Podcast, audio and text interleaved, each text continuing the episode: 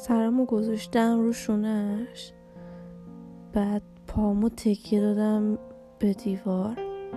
فکر می‌کردم که الان میاد دستامو می‌گیره توی دستشو نمی‌ذاره جایی برم قافل از اینکه اون دلش جای دیگه است. و من همینطور آروم آروم چشممو بستم تا بتونم صدای قشنگش و واسه همیشه تو گوشم ضبط کنم. خیلی دوستش دارم خیلی زیاد. شما هم شده تا حالا کسی رو اینقدر دوست داشته باشین؟